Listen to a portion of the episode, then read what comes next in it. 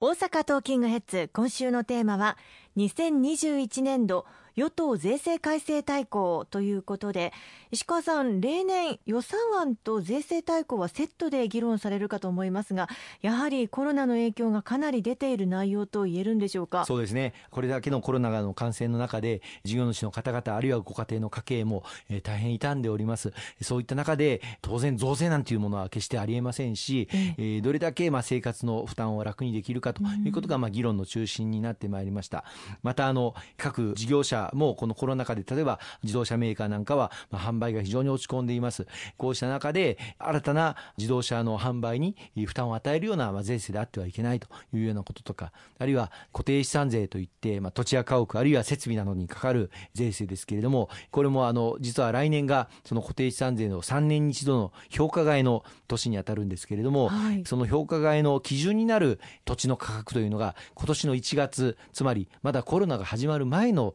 時点を基準にして通常だったら組むんですけれどもコロナの始まる前の土地の価格というのはそのコロナの始まる前の土地の価格と今の価格ですと非常に落ち込んだ状況に今なっていますのでそのままの基準を使うわけにはいかないということから通常ではない異例の対応の今回税制の取りまとめとなりました。税制というのは私たち国民に直接影響のあることが含まれますししっかりと知っておきたいですよね。そうですね。あの特に今申し上げました土地を対象とする固定資産税これは3年に一度、まあ、評価外になります、まあ、納税額が上がる土地が非常に増えるんじゃないかというふうにあの懸念されてたんですね、と言いますのも今年の1月の段階では、まあ、大阪でもそうですけれどもインバウンドも非常に好調で、まあ、3年前に比べると、まあ、土地の価格というのは非常に上がっている。その上がった土地の価格に対する固定資産税を決めてしまうと、はい、えー、多くのあの事業者あるいはあ住宅にかかる固定資産税というのが軒並み増税になってしまうんではないかということが非常に懸念されていました。これをなんとか回避をしなければいけないということで公明党としてまあ議論をさせていただいたんですけれども当初はあの政府の方からは商業地に限って増税にならないようにすればいいではないか、まあ、つまりあの商業地というのはまあインバウンドも含めて非常にあの経済が落ち込んでいるので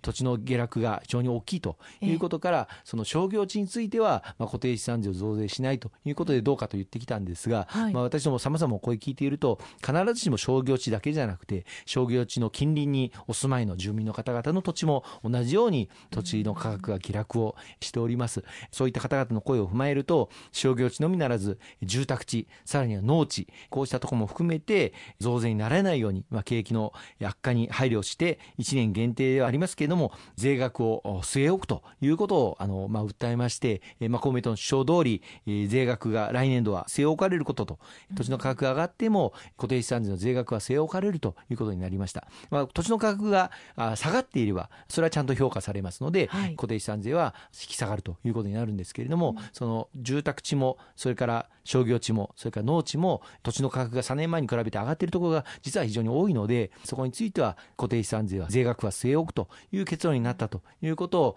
ご報告をさせていただきたいと思います。他には燃費性能がいい自動車を対象にエコカー減税は2年間延長ということなんですね。そうですね。あの今年はそのエコカー減税についても切り替えの年だったんです。はい、で実は自動車業界においてはこのエコカーの基準というものを2020年基準をどれだけ満たしているかで減税額を決めていたんですけれども、新たに今後まあ2030年基準というのを導入するそのタイミングの年だったんですね。はい、で2030年基準をまあ導入できている自動車メーカーというのはまだほとんどない中で、いきなりその2030年基準をどれだけ満たしているかということで、エコカー減税をすることになると、ほとんどの車種がそのエコカー減税の優遇を受け入れないということになってしまいます。で、これでは、ただでさえ今、自動車の販売が落ち込んでいる、消費者のマインドも落ちていますので、自動車の販売が落ち込んでいる中で、自動車業界が大変な打撃を受けてしまう。自動車業界が打撃を受けるということは、自動車というのは本当に裾野の広い業界で、一つ一つの部品集めると、まあ、何百社あるいは何千社という企業があの一つの一台の車を作り上げておりますので大変影響があの大きく出てしまいますからここはしっかりと支えていかなければいけないということでこれまで2020年基準で行ってきたエコカー減税と同じだけの割合の自動車の車種をきちっとエコカー減税の対象にするということが今回盛り込まれたということをご報告をさせていただきたいと思います。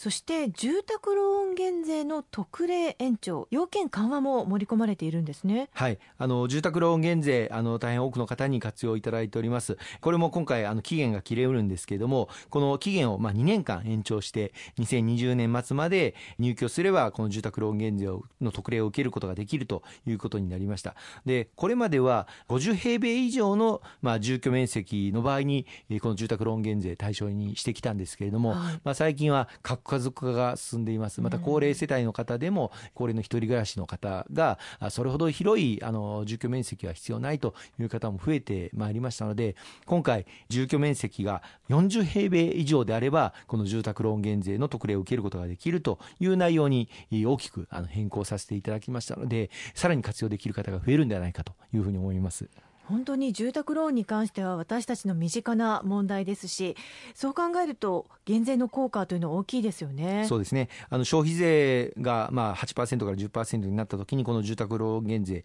まあ、控除期間をそれまでのまあ10年間控除できるというものから13年間控除し続けることができるという内容に拡充をしたんですけれどもこれまではまあ2020年末までに入居することがまあ条件となっていたんですが2022年末までに入居すれば13年間控除できる住宅宅ローン減税が受けられるという内容になったということで、まあ、住宅購入意欲、これもぜひ落とすことなく進めていきたいと思います。まあ、住宅も先ほどの自動車と同じで、大変に裾野の広い、まあ、業界で、この住宅関連で働かれている方々、住宅建築といっても様々な素材、部材からなっていますし、インテリア、家具、その他ですね、冊子など含めて関わられていらっしゃる方々の生活に直結をいたしますので、この住宅業界を守っていくということは、私たちの命、暮らしを守ることに直結するというふうに思っています。本当にそうですね、まあ、今回、対象の床面積縮小されたということで、きめ細やかな対応というふうに言えそうですね。そうですね。あの社会構造のまあ変化にやっぱり対応していくということも、税制上、非常に大事なことだというふうに思っています。まあ、これまではどちらかというと、まあ、子育て世帯に対してまあ融合していくという考え方から、50平米以上であれば、お父さん、お母さんとお子さん2人で住むのに大体適した住宅という考え方だったんですけれども、はい、今、少子化が進んでいて、まあ、お子さんが一人だけのご家庭も多いですし、またあのお子さんがまあ社会に出られてからご夫婦で新たな住居を探される場合にそんな50平米もいらないというご家庭も多いかと思います。またあのパートナーの方がまあ死別された後独居で住まわれる時に新しいホームを探されるという方もあのいらっしゃいます。まあそういった方々にも対応できるようにということで今回住居面積の要件をまあ緩和をしたということでございますね。ありがとうございます。後半も引き続きお話伺っていきます。